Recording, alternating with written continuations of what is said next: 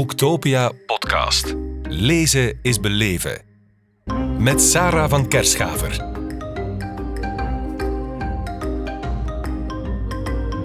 Johan van Hekken, welkom in onze podcast. Ja, dank u. Hier op Booktopia.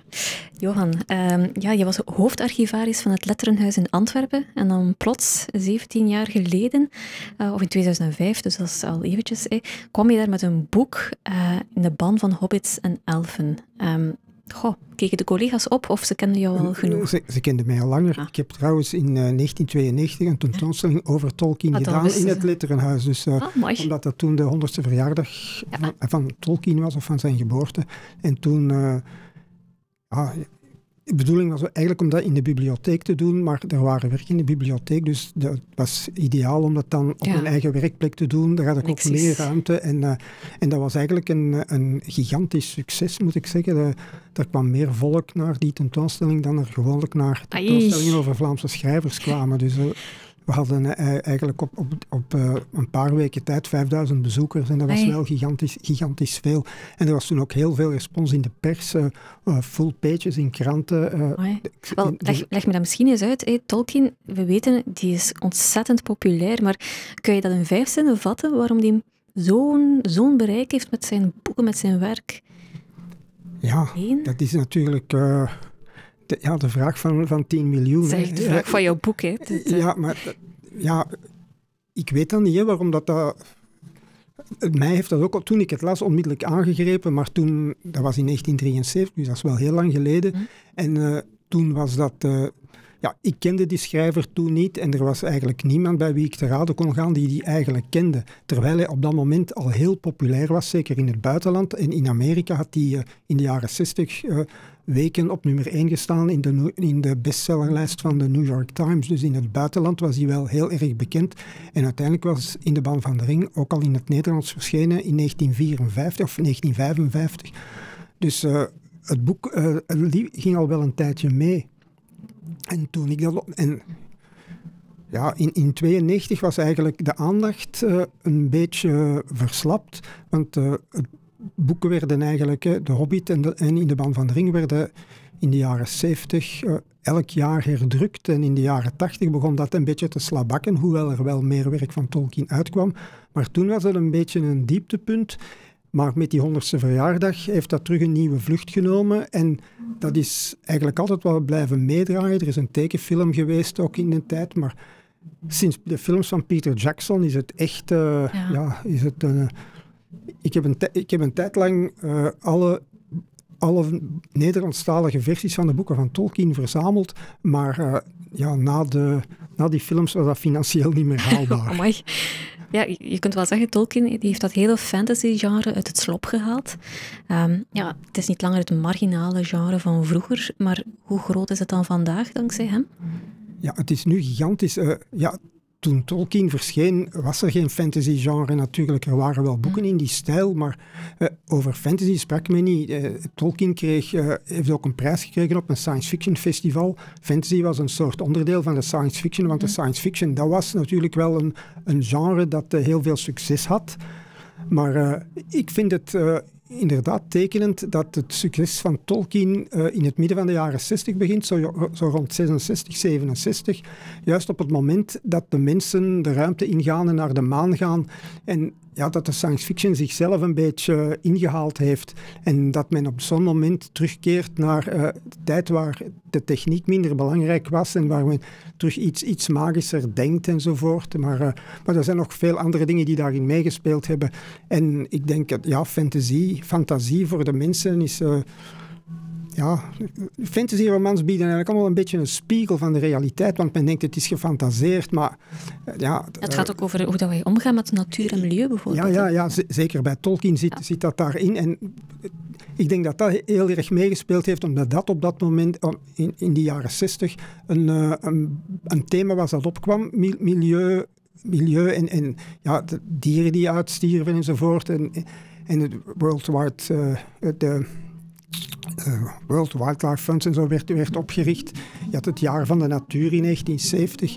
En bij Tolkien zit dat daar niet in als een boodschap van ja, we moeten de natuur beschermen, maar dat zit daar onderhuids in. En als je dat leest, voel je dat dus wel heel erg. En ik denk dat dat soort dingen wel meespeelt. Mhm. Uiteraard is Lord of the Rings ook wel een anti-oorlogsboek. En het was de tijd van de oorlog in Vietnam. Vandaar dat in Amerika dat soort boeken wel eh, impact hadden bij de studenten. Ja, eh, ja, je bent zelf al 40 jaar lid van de Tolkien Society. Eh, vertel, want dat klinkt als een soort geheim genootschap.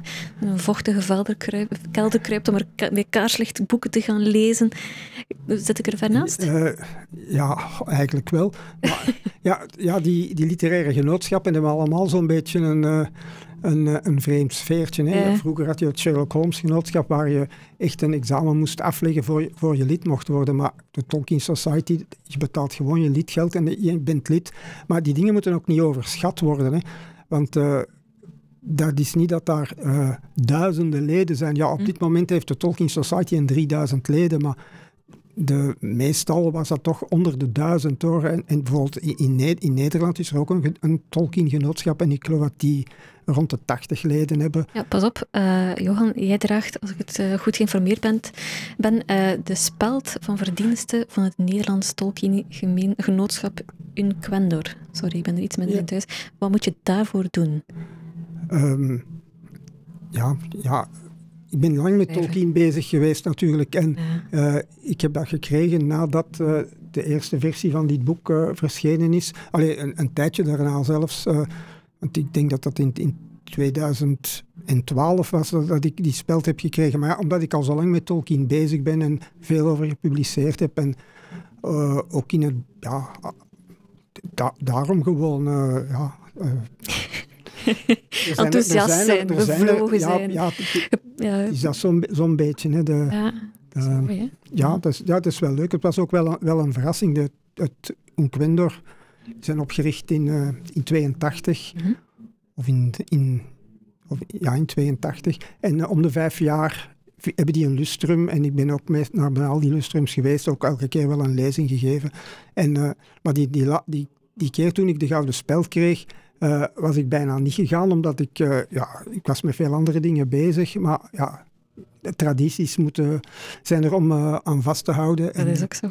en toen bleek dat ik... het was een complete verrassing voor mij toen, toen, men, dat, toen men dat zei. Omdat- ook omdat ik op dat moment eigenlijk meer met Vlaamse literatuur dan met Tolkien bezig was. Omdat ik dat even... Ja, je hebt het boek geschreven over Johan Desne bijvoorbeeld. Eh, een biografie, ja, je hebt wel eh, een aantal Vlaamse Ja. schrijvers op jou. ja, omdat, ja, dat lag een beetje... De lijn der In verwachting. de lijn van, van, van, mijn, van mijn werk natuurlijk, omdat ik als hoofdarchivaris van het Letterenhuis mij vooral met het klasseren van eh, Vlaamse schrijvers bezig hield, en Vlaamse literaire verenigingen en tentoonstellingen over diezelfde onderwerpen heb gemaakt. En ja, Johan Dijnen, daar ben ik heel lang mee bezig geweest, omdat ik... Ik heet ook Johan naar Johan Dijnen, dus ik had dat Ah, eigenlijk echt? al van, eh, van mijn vader meegekregen. En dat is ook een gigantisch archief. En ik ben daar ook van in het begin mee bezig geweest. En dat leek dan uiteindelijk, stelde ik vast dat die, Johan Dijnen, die bekend stond als magisch realist, bekend Mm. van de trein der traagheid en de trap van steen en wolken, dat hij eigenlijk constant over zichzelf schreef. En dat dus al die boeken en al die, al die romans, die gedichten, die toneelstukken, die gingen eigenlijk allemaal over hemzelf. Mm. Dus dat was eigenlijk één gigantische autobiografie. Dus dat is natuurlijk wel zalig om daar dan een, echt een biografie over te schrijven. En dat was dan ook, ik ben daar dan ook op gedoctoreerd. En dan eh, toen, ja, iedereen denkt dan van ja, dan gaat je nu in het zwarte gat vallen. Maar Hm? Ja, toen ben ik aan Conscience begonnen, omdat eh, er was eigenlijk nog geen biografie van Conscience. En iedereen heeft wel iets te vertellen over Conscience. Dus ik dacht van ja, dan ga ik nu eens eindelijk die biografie over Conscience schrijven, die eigenlijk wel nodig is. Want ja, hij ligt aan de basis van de Vlaamse literatuur. Hij is de eerste die ooit een roman in het, in het Vlaams heeft geschreven, of, of in, in België in het Nederlands heeft geschreven. Dus die was wel een, een innovatief en, Ja. en belangrijk. En, Het is wel de rode draad. Hè. Iemand moet wel een steen verlegd hebben. En bijvoorbeeld bij Tolkien, wat ik dan wel fascinerend vind, je hebt die speld gekregen hè, voor verdiensten. Ehm, maar Tolkien zei, zei ooit dat we tevreden moesten zijn met de soep die ons werd opgediend en dat we niet moesten gaan kijken naar de beenderen van de os waarvan ze getrokken was. ja. Dat heb je eigenlijk wel precies gedaan. Hè? Of niet? Ja, natuurlijk. Uh, ik heb dat wel gedaan. En mijn opmerking bij zijn opmerking is dat hij dan toch wel wist dat het beenderen van een os waren. Ja. Dus, uh, uh, maar ik begrijp, ik begrijp Tolkien wel. hij had ook een beetje, een, een, beetje schrik dat men begin, ging beginnen woelen in van alles en nog wat. Ja, men, maar je kan dat toch niet tegenhouden als auteur natuurlijk. hij zei ook van ja, ik weet waar al het materiaal vandaan komt omdat ja, hij was zo, zo belezen en hij was zo... Ja, zijn brein was taalkundig onovertroffen. Hij, hij, kon, hij, kon zelf, hij kende alle mogelijke taalwetten in diverse talen en hij kon dus bijvoorbeeld vloeiend Gotisch spreken en hij, hij, kon ook nieuwe woorden in het Gotisch maken op basis van de, van de kennis die hij had. Dus de reconstructies worden uiteraard wel mee, meer gedaan, maar hij kon dat eigenlijk vrij spontaan en hij was... Dus uh, ook met zijn elf vertalen en, en al die, alles wat er in het boek verwerkt zit, daar zitten oorlogstrauma's in verwerkt en zo. En, en ik denk dat hij dat op zich niet zo leuk, leuk vond dat men daar zou zitten in graven, maar mm. dat, uh, ja, dat is nu een keer zo. Hè. En schrijvers, toen ik Germaanse studeerde lang geleden, dan mocht je nooit iets weten over het leven van een schrijver, want eh, de kennis van het leven van de schrijver kon de interpretatie van de tekst alleen maar in de weg staan. Die tijd. Maar uh, dat is natuurlijk niet waar. Schrijvers schrijven vanuit hun binnenste, uh, vanuit hoe zij de wereld ervaren, hoe zij hun eigen leven ervaren. En zij, zij, verwerken dat in literatuur op een of andere manier. En ja, als je die kennis die aan de achtergrond ligt niet kent, ja, dan, uh, ja, dan, dan, dat is niet zo belangrijk. Want eigenlijk moet de literatuur die dingen overstijgen. Maar het kan soms helpen om te weten wat erachter zit. Hm. Johan, een persoonlijke vraag. Bij hobbits, ik zie jou heel uh, angstig kijken.